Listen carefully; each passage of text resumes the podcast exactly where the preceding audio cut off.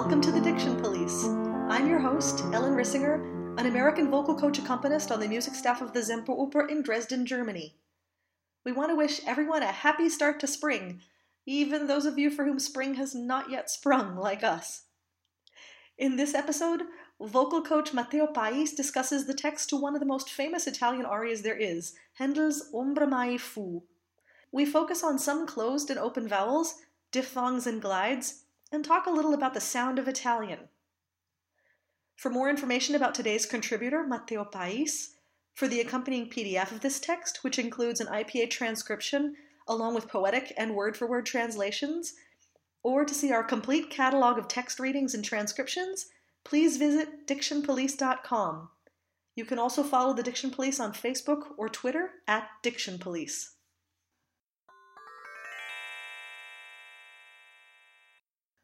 Ombra mai fu is sometimes known as Handel's Largo, which is kind of amusing considering the original tempo indication is Larghetto. It's the opening aria in Handel's opera Serse, where the Persian king Xerxes I, also known as Xerxes the Great, admires a plane tree for its shade. According to the font of all knowledge, Wikipedia, it was the first piece of music to be broadcast on the radio on Christmas Eve of 1906.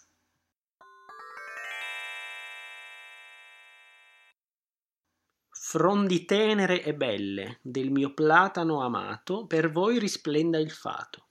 Tuoni, lampi e procelle non voltraggino mai la carapace, né giunga a profanarvi austro rapace.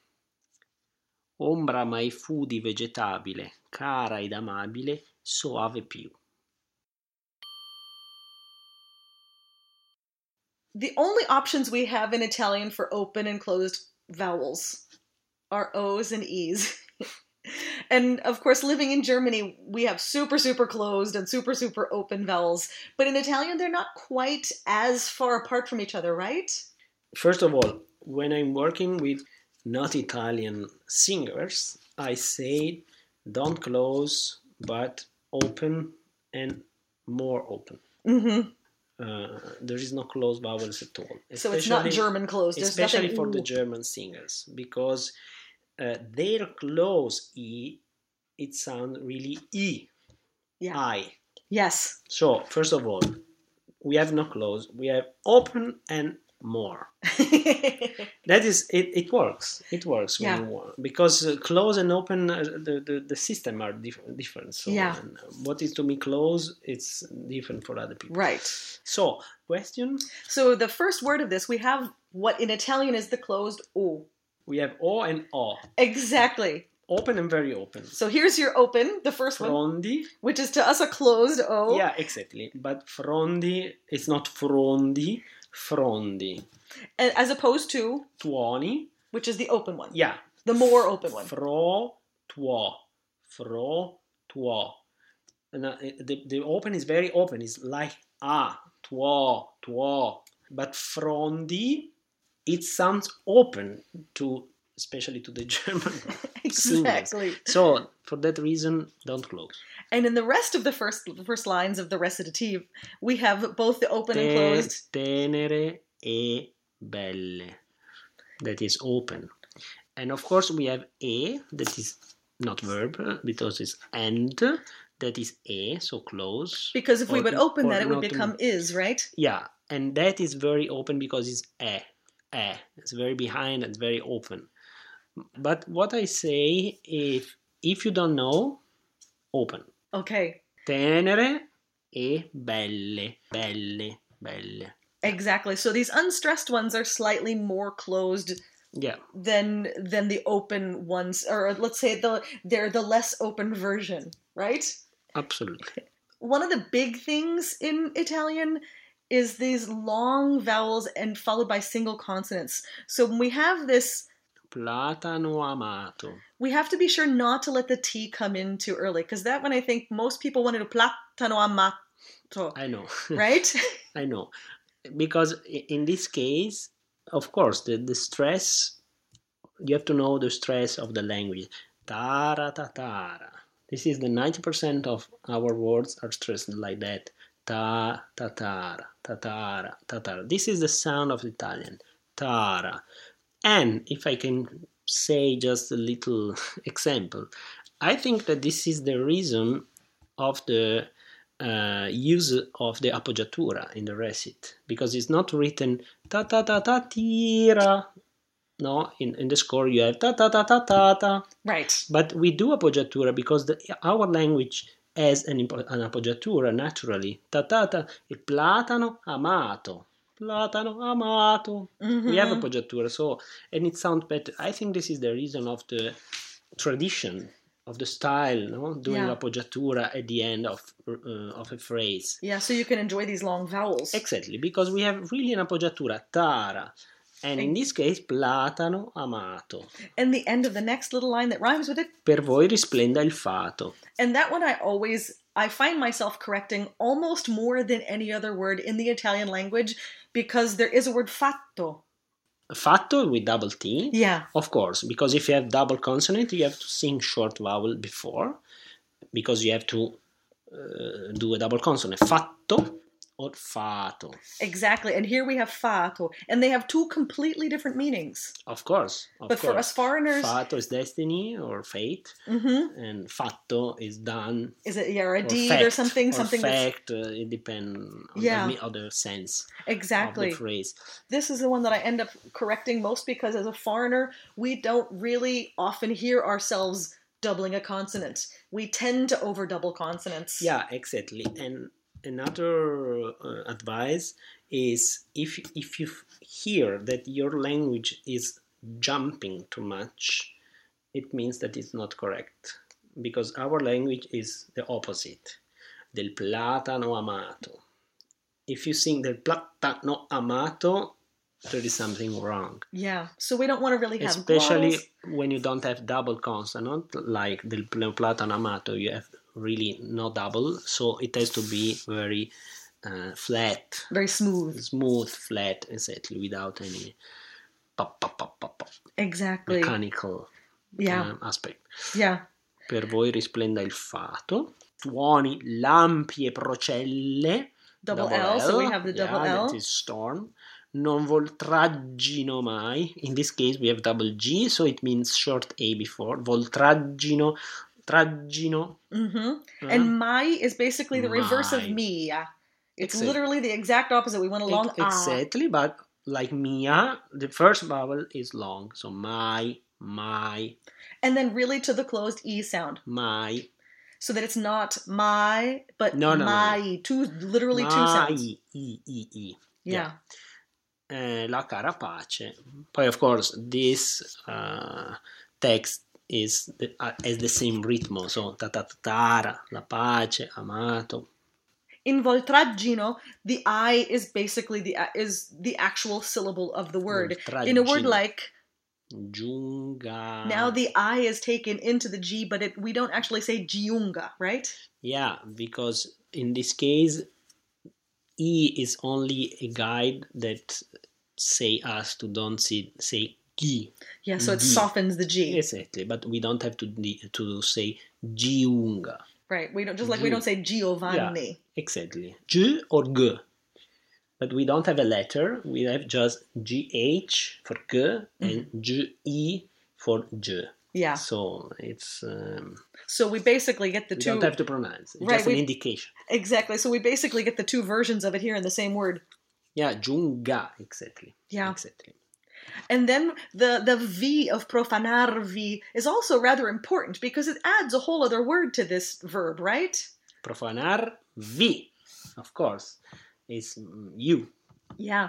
So for it's important to understand. So we really need Profanar that. V. Yeah.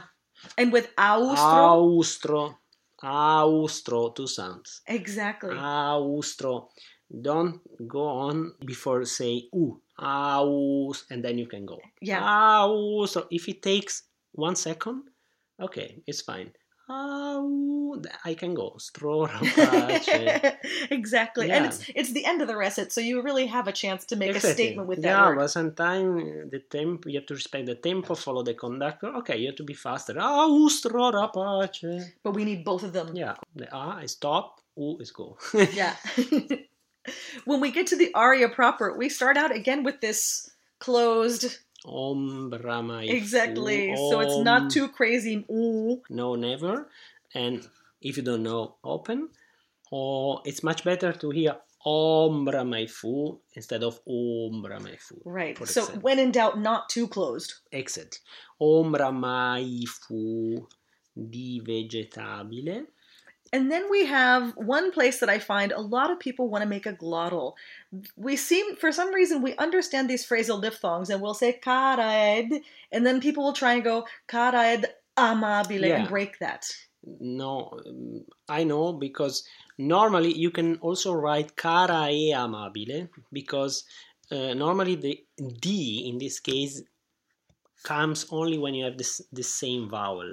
For example, cara ed entusiasta, Mhm. ed entusiasta. So, but in this case, you could also write it without D. Cara e amabile. That works very good. Mhm. So I prefer cara ed amabile because the most important thing is the line. Yeah. Yeah, so we're not breaking it up. Yeah. And in that case, because it's so nice and slow, we can almost literally give each of this their own half of the beat. Yeah, spread with uh, taste Yeah. and not too aggressive. Respect the tempo, respect the sound, respect the. And if I can say one thing more, as we say, if you don't know, open.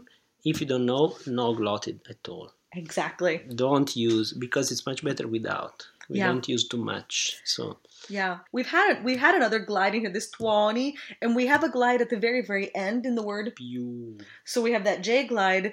But in the word soave, it's it's not a glide. They're actually two different syllables. Yeah, soave. Yeah, Soave, Yeah. right? yeah. But when you pronounce it soave, you have to mm, be precise. soave, and in my experience, it's very difficult to have a really oa or like maestro. Normally, the second vowel is not easy to to pronounce. Maestro, suave. It wants to Really go too ah. dark. Yeah, after o, you have to say ah, so open. So ah, not so. Don't stay on the o, Yeah. but change. Suave. Get back to that bright Yeah, ah. It's a very good exercise for your pronunciation and for your legato to sing just the vowels of the aria and care carrying these aspects like o a u e a e I, I, o, I, u. and pay attention that every vowel is right. Exactly. And that they're all in the same placement. Yeah, Because otherwise they want to fall back. because sometimes the consonant disturb you Yeah. in the, in the right pronunciation of, of the vowels. So if you sing only vowels, you have to be really I, E, O, U, Yeah. clear, and then you can put and legato, and then you can put the consonant. This is a very good exercise for training your diction and vowels.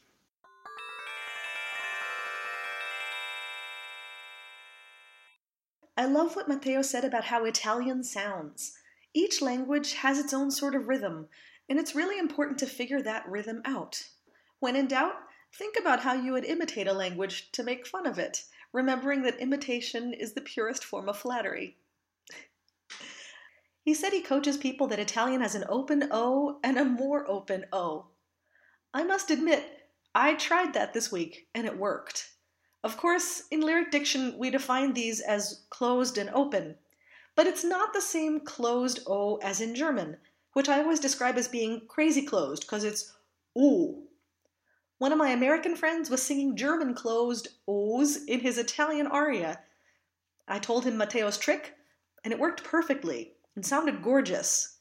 So if you're feeling a little bit like your German is influencing your Italian, it's certainly worth playing with the concept of a closed O being what we think of as slightly open, and then opening more for the real open O, and see how it comes out sounding. Matteo also said that we need both the A and the U in the word austro. The danger in words with a diphthong like this is that we sometimes start between the vowels and we don't really pronounce either of them. It's kind of the same principle as what he said about soave. Because we're thinking so hard about one particular vowel or sound, either the first vowel infects the second, or we start the first one halfway on the way to the second vowel. And in both of these cases, that means we're not saying a true bright ah. In words like this, I also recommend thinking truly phonetically austro, soave. This way, you're really saying both sounds, it will sing better and sound more like the language. Of course, this can only be helped by what Matteo suggested at the end practice only on vowels. This is not a check to see whether you know whether a vowel is open or closed. This is a chance to find out how the vowels flow into each other without losing their placement. When we say the consonants, they can have an effect on how we pronounce the following vowel. When we take consonants out of the equation, we can find the connection between the vowels and find a place where they line up together so that none of them fall back in the throat and therefore out of the vocal line. Once you find that sweet spot, then start dropping in the consonants very lightly and try to maintain that connection to create a seamless legato.